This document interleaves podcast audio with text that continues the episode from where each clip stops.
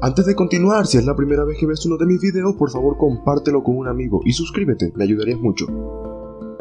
Lo llamaron el monstruo de los Andes. Entre 1969 y 1980, según él mismo confesó, mató a unas 350 niñas en Colombia, Perú y Ecuador. La mayoría de sus víctimas eran pequeñas entre 9 y 12 años. Este atroz asesino serial atrapado en 1980 salió hace 20 años de un centro de rehabilitación psiquiátrica en Colombia y desde entonces no se sabe nada de su paradero. Si quieres saber sobre esta historia, quédate conmigo y te la contaré en lo que queda de video. López nació en octubre de 1948 en Colombia y su niñez fue marcada por la violencia y los abusos.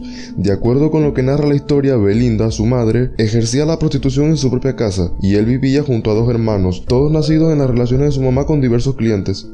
A los nueve años, Pedro fue descubierto por Belinda tratando de abusar a una de sus hermanas menores, y entonces la mujer optó por echar a su hijo de la casa para siempre, pero antes de eso le quemó los pies con la lumbre de una vela. Si la vida del muchacho en su casa era difícil, su existencia en las calles de Bogotá se convirtió en un verdadero infierno. De acuerdo con medios estadounidenses, Pedro fue levantado de la calle por un hombre que resultó ser un pedófilo que lo abusó durante mucho tiempo.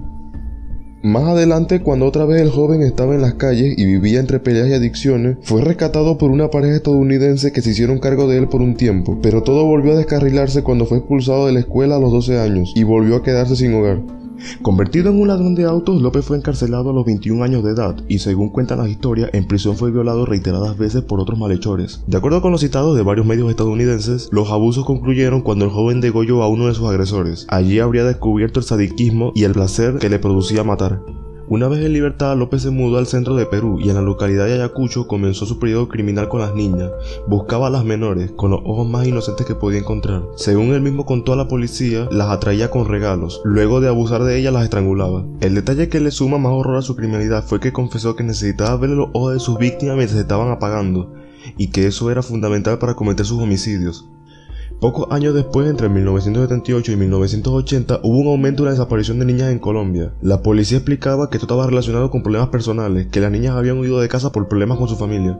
El macabro descubrimiento que hizo que la ciudad se pusiera en guardia fue que vieron a López llevándose una niña al supermercado, que comenzó a gritar desesperadamente pidiendo ayuda. Allí el hombre fue inmediatamente arrestado y no fue muy difícil relacionarlo con los cargos de las niñas desaparecidas. Poco después, López confesó sus crímenes a un detective encubierto que se hizo pasar por sacerdote, aprovechando la fe católica del criminal. Perdí mi inocencia a la edad de 8 años, así que decidí hacer lo mismo con tantas muchachas como pudiera, le dijo entonces López al pastor, junto a su escalofriante confesión. Más tarde, el asesino serial acordó llevar a la policía al lugar donde había realizado el entierro masivo. Allí encontraron los cadáveres de 53 víctimas, todas de ellas niñas menores entre 8 y 12 años.